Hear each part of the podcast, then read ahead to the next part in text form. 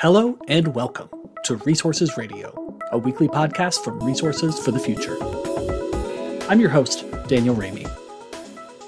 Today, we get the details on a friendly wager between Ken Caldeira, senior scientist at the Carnegie Institution, and Ted Nordhaus, founder and executive director of the Breakthrough Institute.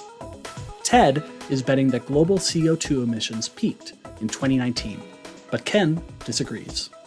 In our conversation, we'll hear from each of them, laying out the arguments for and against, and exploring the underlying factors that will likely drive the outcome of the wager. We'll talk about the role of COVID-19, energy technology, human behavior, and even the extinction of the dinosaurs. Stay with us. Okay, Ken Caldeira of the Carnegie Institution and Ted Nordhaus of the Breakthrough Institute, thank you so much for joining us today on Resources Radio. Thanks for having us. Yes, thanks. So we're going to talk today about a bet that the two of you have made about the future of carbon dioxide emissions. But before we do that, neither of you have been on the show before, which is somewhat surprising because you're both really prominent and great in your respective fields. So it would be fantastic if you could each tell us briefly what steered you to work on environmental issues in your life. And Ken, let's start with you. After college, I was working in the financial district in New York doing software development for investment banks and also doing security stuff for the New York Stock Exchange and so on. And it was interesting, but I felt I was spending my life helping rich people to become richer. And I came across an article in the New York Times, and Steve Schneider was at a AAAS conference and spoke about the possibility of the Antarctic ice sheet melting. And it just blew my mind that human activity could change climate in a way that would melt Antarctica. And this was in 1979. And I saw the article, and basically around 1985, I left my Wall Street job and started a PhD program at New York University. But, my goal really was to learn the science and try to be politically effective at addressing the climate change problem. Yeah. And just so our listeners know, what did you end up getting your PhD in? It was in atmospheric sciences. Great. But my actual PhD, I wanted to understand, what happened was I was trying to understand the consequences of increasing atmospheric CO2 content. And because of that, I thought, well, I need to understand why was CO2 what it was 200 years ago. And that got me into trying to understand the geologic carbon cycle. And my PhD dissertation ended up being about what happened to the carbon cycle when the meteorite hit the Earth that wiped out the dinosaurs, because that also wiped out a lot of marine life. And really that research led directly to my work in ocean acidification. So that I have this sort of long-term geologic background, and which tends to, for me, a century seems like a short amount of time. And I think, so I'm used to thinking in terms of hundreds of years as being relatively short. Mm, super interesting. Well, we'll see if that comes up in our conversation over the next 25, 30 minutes. Ted, how about you? How did you get interested in working on environmental issues? Well, I sort of unintentionally ended up in the family business, as it turns out. My dad was basically the first environmental lawyer in Washington. Really started the first climate change practice back in the mid-90s and had a long history well before that on sort of foundational environmental regulatory law. And my uncle is Bill Nordhaus, who won the Nobel a couple of years and was really the first environmental economist. So, but I actually didn't think I was getting into that business. I thought I was doing real grassroots political work. Spent the first half of my career, running real grassroots environmental campaigns on the ground. And then over time sort of ended up kind of through a series of path dependencies, let's just say, or perhaps bad decisions running a think tank.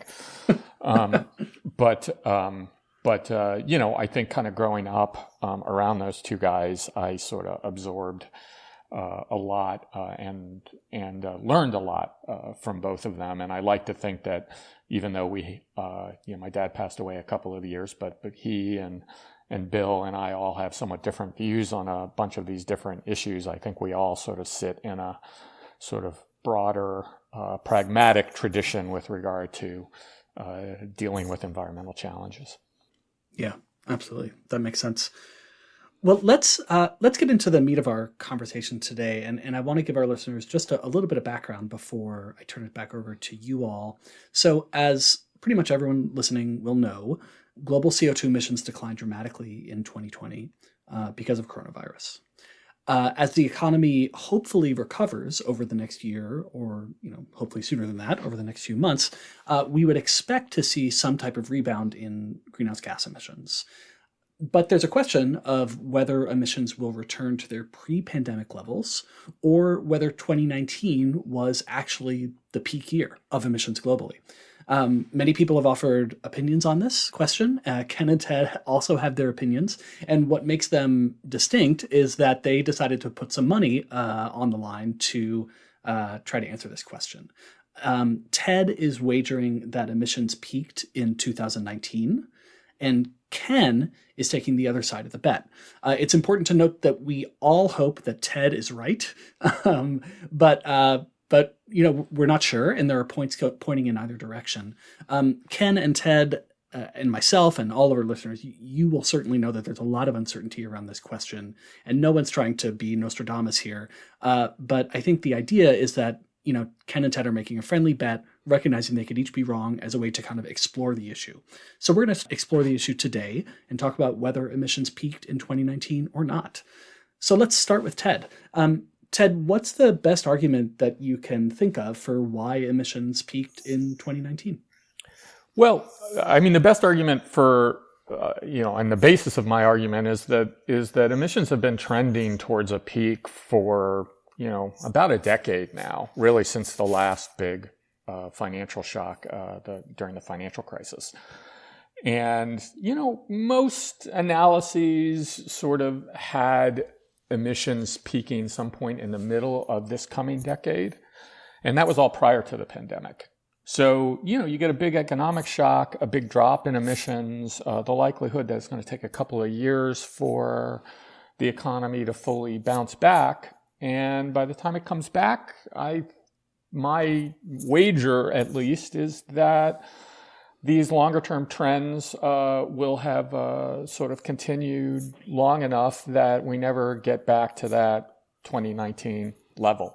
But obviously, there's a lot of uncertainty around all of this. So that's why you make a bet and you lay out the terms. And I think what's great about long bets where we made the bet is that you have to be very specific about the terms of the bet, and you have to put your money up front. There's a long history of people losing these bets, claiming retroactively that they didn't really lose them and not paying. So I will happily pay, and I know Ken will as well, and we won't have a choice. But I think it's in terms of sort of being analysts and pundits or whatever you want to call us in this role we're playing right now, I think having some accountability around our claims is a really healthy thing. Absolutely. And just so listeners are aware of one detail of the bet, and correct me if I'm wrong, but the detail is that the bet essentially runs through 2030. So there's an implicit assumption that emissions will not peak after 2030. Is that right? Yeah, we did not explicitly say anything about after 2030, but that's an interesting question. But maybe we should talk about the next decade first, and then we'll talk about longer time prospects. But this is a really interesting question. Yeah. Okay, great. Well, so we will save that. And let me now ask you, Ken, to give us, just a really succinct version of the argument for why emissions have not yet peaked, whether this decade or further out in the future. Yeah. My argument is kind of embarrassingly simple and also maybe antediluvian in some respects, in that, if you're trying to figure out where a car is going, right, one thing you can do is ask the driver and, look at plans and what people are thinking of doing. And the other thing you can do is, well, look at what, how has that car been hurdling and what's it been doing in the past. And for 2019 to have been peak emissions, emissions would need to decline at a sort of decadal scale faster than they've ever declined before. And I don't want to say that, oh, that's something that's never happened before couldn't happen. I mean, after the 1970s oil shock, global emissions actually declined in the early 1980s or around 1980. And so it's not unprecedented. Then also emissions declined again after 1990 and then with the 2008-9. And so there have been brief periods of decline. But on the decadal scale, there's always been substantial increases in emissions. And if you step back, again, I said I tend to look at things in century scales. If you look at the emissions trajectory over the last centuries, it looks a lot like an exponential curve, and that the idea that it's going to flip over, it's not impossible, but it would be unprecedented. So I just kind of felt it was relatively safe to argue that something that's never happened before has a lower than 50% probability of happening in the future. I know that's not a very strong argument, but it's not just, mathematicians. You can think of like what's the value of some function like CO2 emissions, and then you could talk about the rate of change, but then you could talk about the curvature or what mathematicians would call the second derivative. And so how fast have emissions changed on the decadal scale? And the curvature in the emissions curve at that decadal scale has never been so rapid that is what we would need to see a decline in emissions going into the future.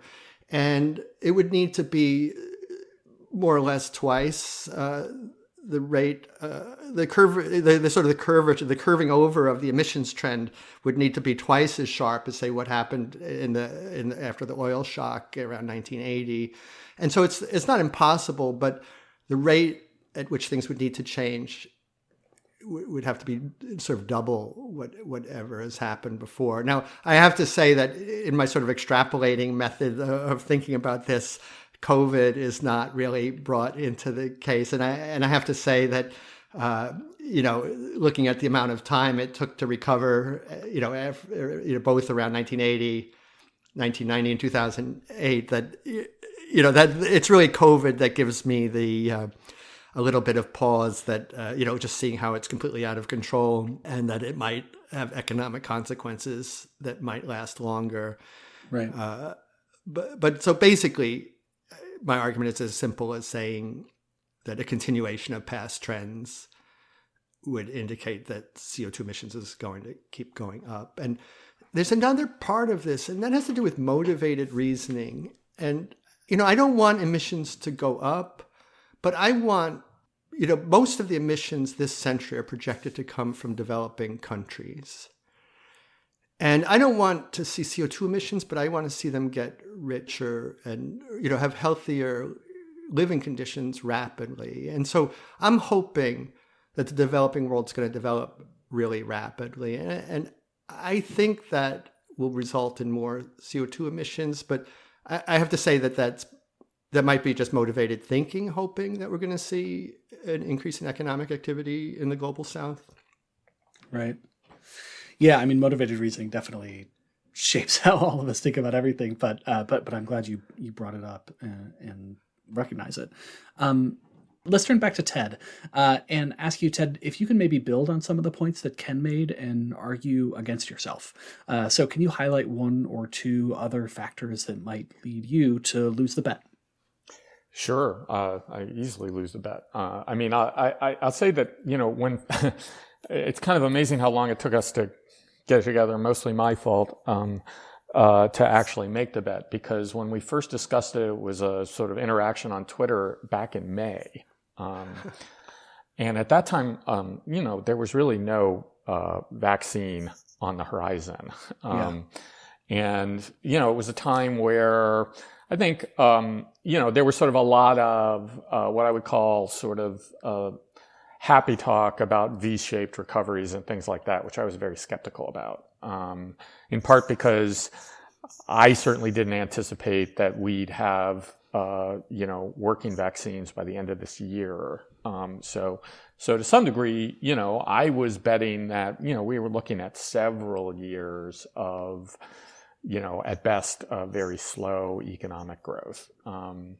You know, I think I've kind of, like I think a lot of people sort of gone back and forth, especially over these last months, you know, sort of some being just thrilled that it looked like we had these vaccines and they were going to be available very quickly, and then sort of somewhat, let's just say, disappointed at some of the difficulties and logistics of actually getting people vaccinated at rates that would very quickly get us out of the situation we're in today. So, you know, I think a very rapid V-shaped recovery makes my prospects for winning this bet a lot less likely. On the other hand, you know, I think that, you know, to sort of build a bit on Ken's point, I mean, really, whether or not emissions sort of peaked in 2019 or this coming decade, or is really a question of whether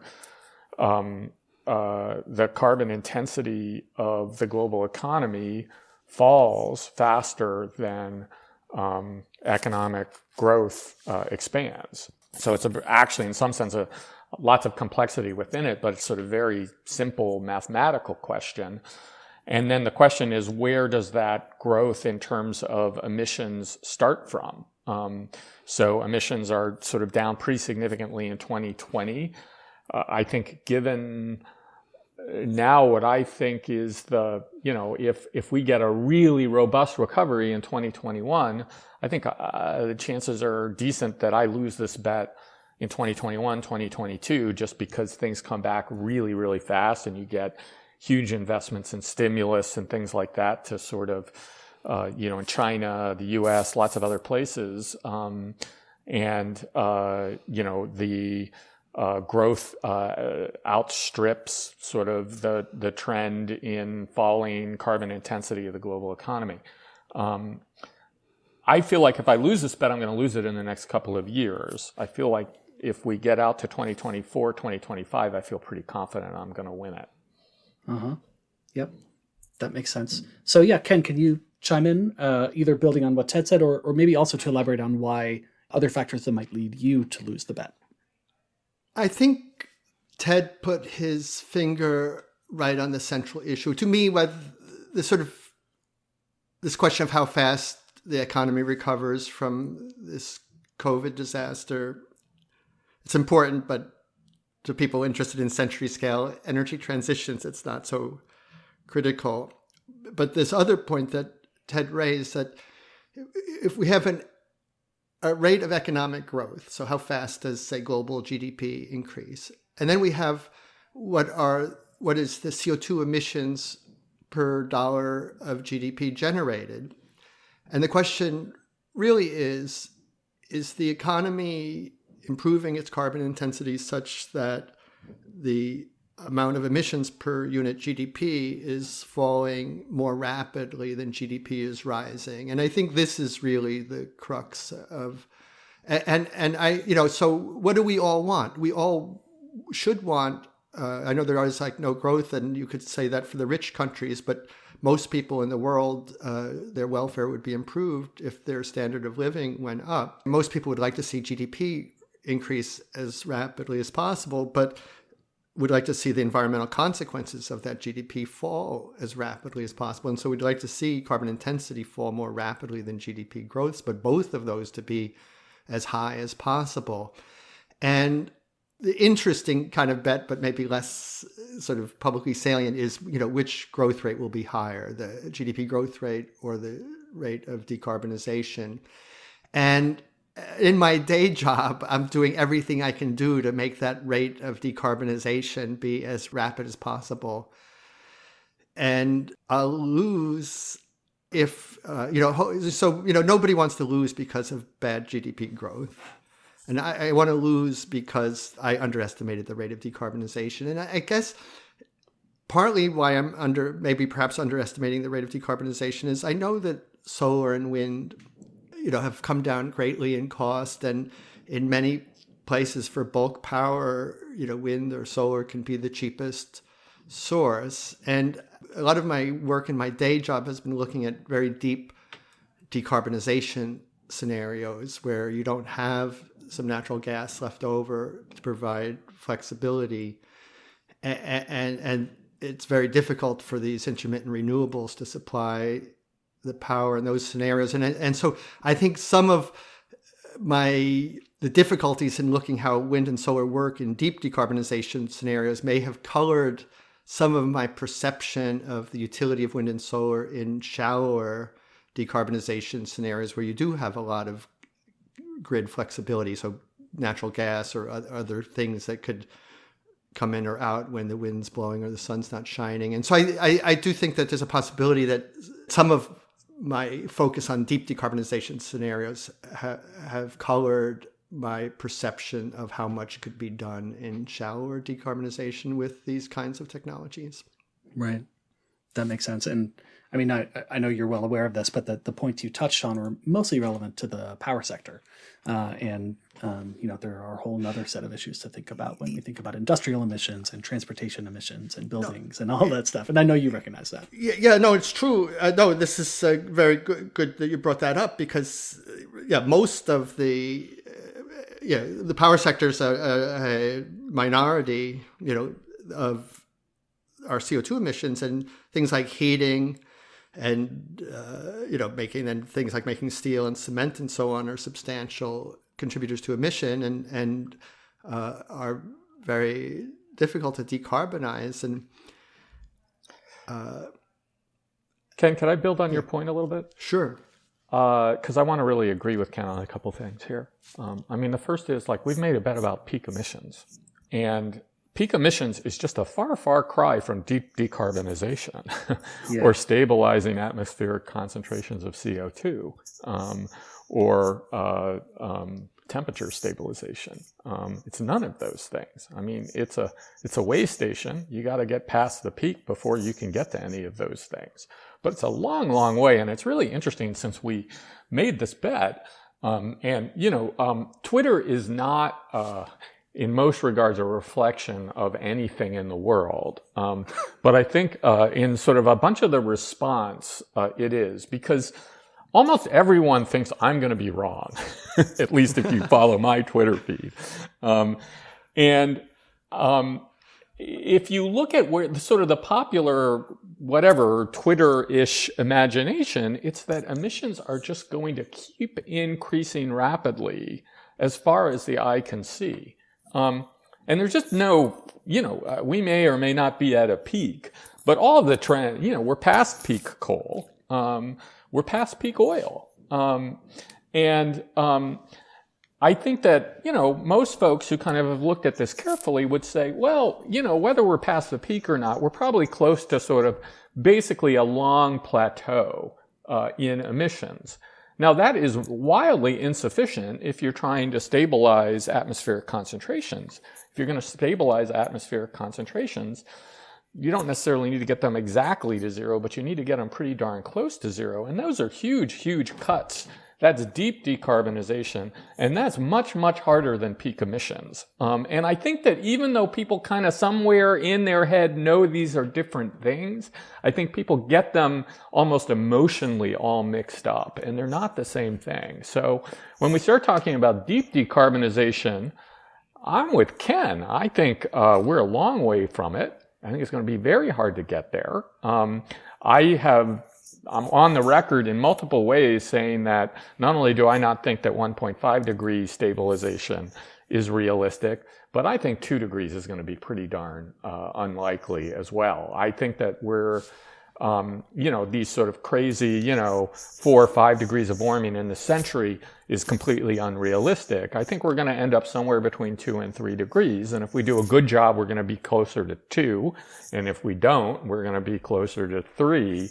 But all of that is just to say that is all about really what happens after the peak and how rapidly we're able to bend that curve down. And that is not actually on the table in terms of this bet at all. Right. Yes. Yeah. And I think that, while I still think I'm more likely to win than is Ted, that I think I'm my reasoning is somewhat faulty in that I do think the challenges of deep decarbonization have kind of filtered into my thinking about the sort of challenges of doing anything. And, over the last 5 years, at least in the electric power sector, I think the view has really changed where, I guess there was this McDonald et al. Study that Chris Clark was involved in, and then another study, the NREL deep decarbonization study. And that, it's increasingly looking like, maybe up to 80% of the power sector might not be that hard to decarbonize if you have substantial natural gas or other means of grid flexibility left over. And so wind and solar have come down in costs, and so that often the cheapest way to add electricity to a system that already exists and therefore has some flexibility is just to add wind and solar.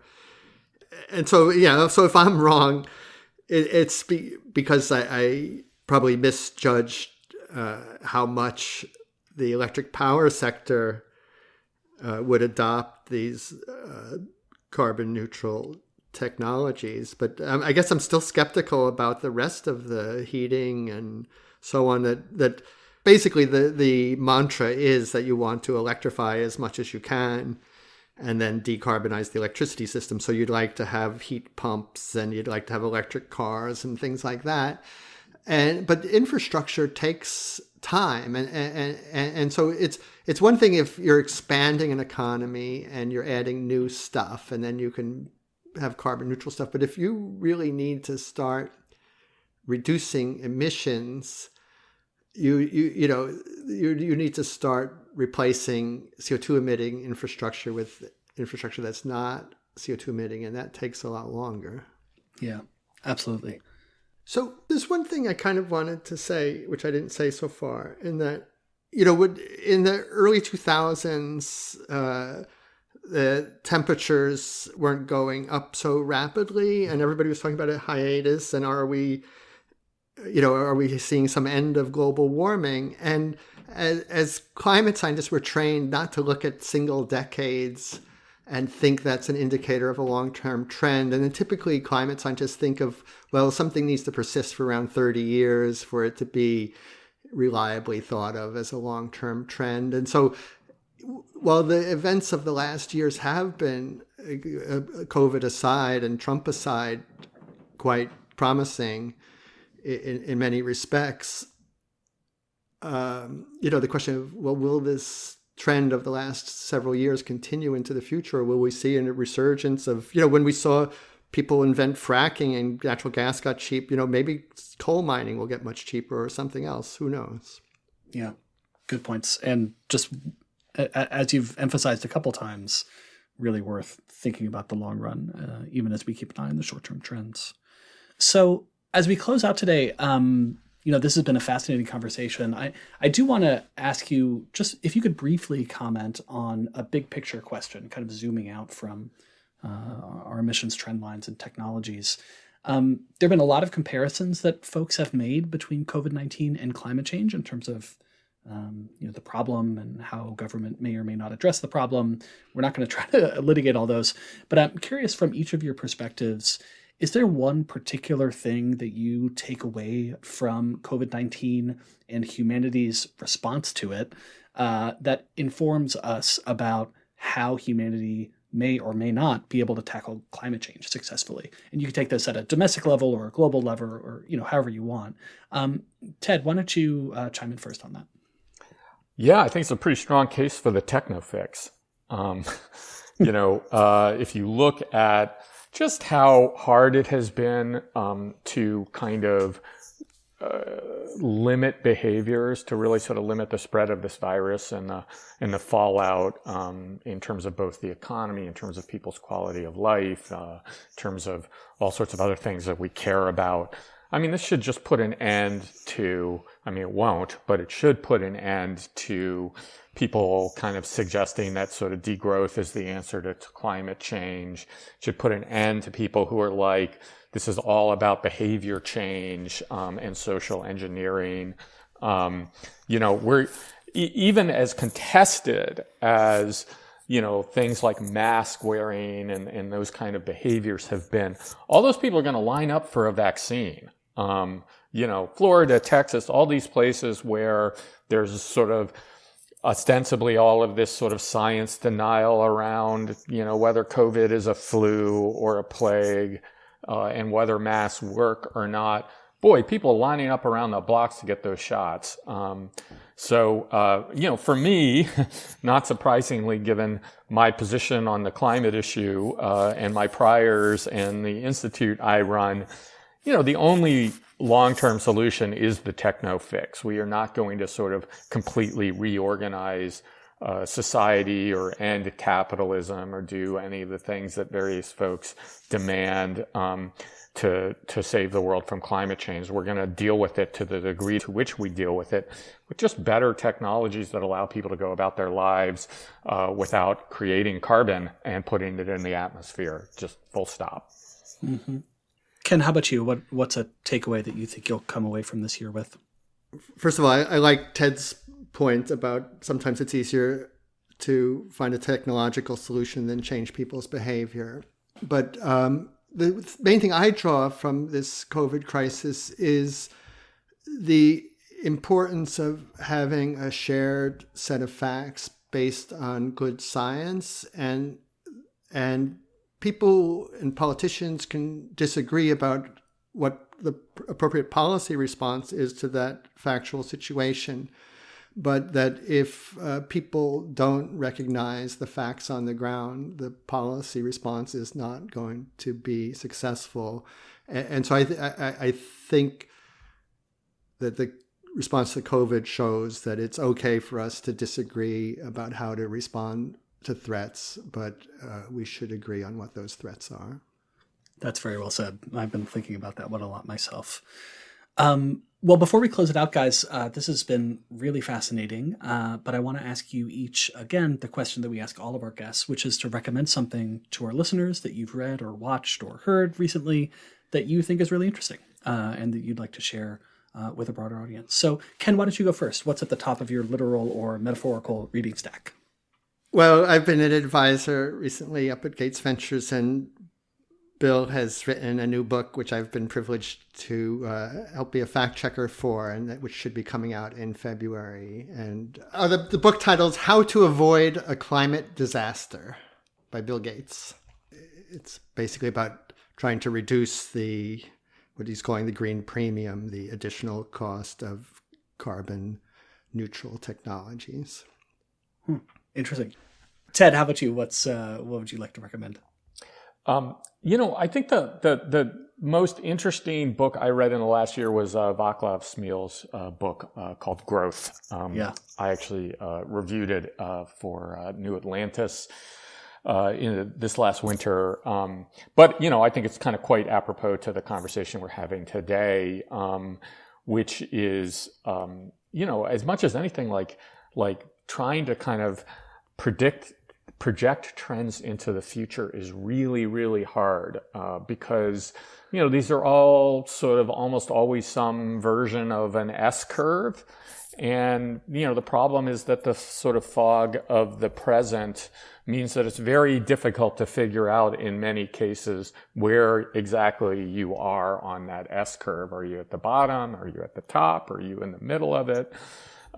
So I thought that book, there were a bunch of things in that book I thought were fabulous, and I love Vaclav. There were things I disagreed with, but I think the thing that I took away from that book is just that, it's easy to see these things in hindsight and very, very difficult to figure out what's going on when you're right in the middle of it.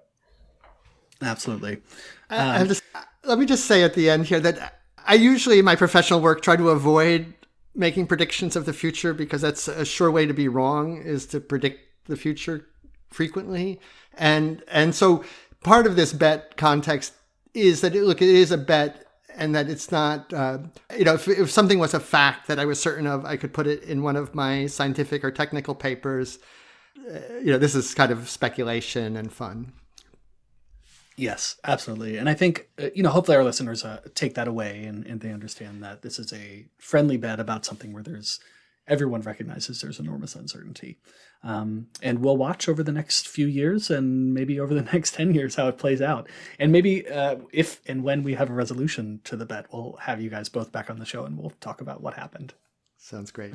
Great. Well, once again, Ted Nordhaus of the Breakthrough Institute and Ken Caldeira of the Carnegie Institution, thank you so much for joining us today on Resources Radio. Thanks for having us. Thank you. Bye. You've been listening to Resources Radio. Learn how to support Resources for the Future at rff.org/support. If you have a minute, we'd really appreciate you leaving us a rating or a comment on your podcast platform of choice. Also, feel free to send us your suggestions for future episodes. Resources Radio is a podcast from Resources for the Future. RFF is an independent, nonprofit research institution in Washington, D.C. Our mission is to improve environmental, energy, and natural resource decisions through impartial economic research and policy engagement. The views expressed on this podcast are solely those of the podcast guests and may differ from those of RFF experts, its officers, or its directors. RFF does not take positions on specific legislative proposals. Resources Radio is produced by Elizabeth Wasson, with music by me, Daniel Raimi. Join us next week for another episode.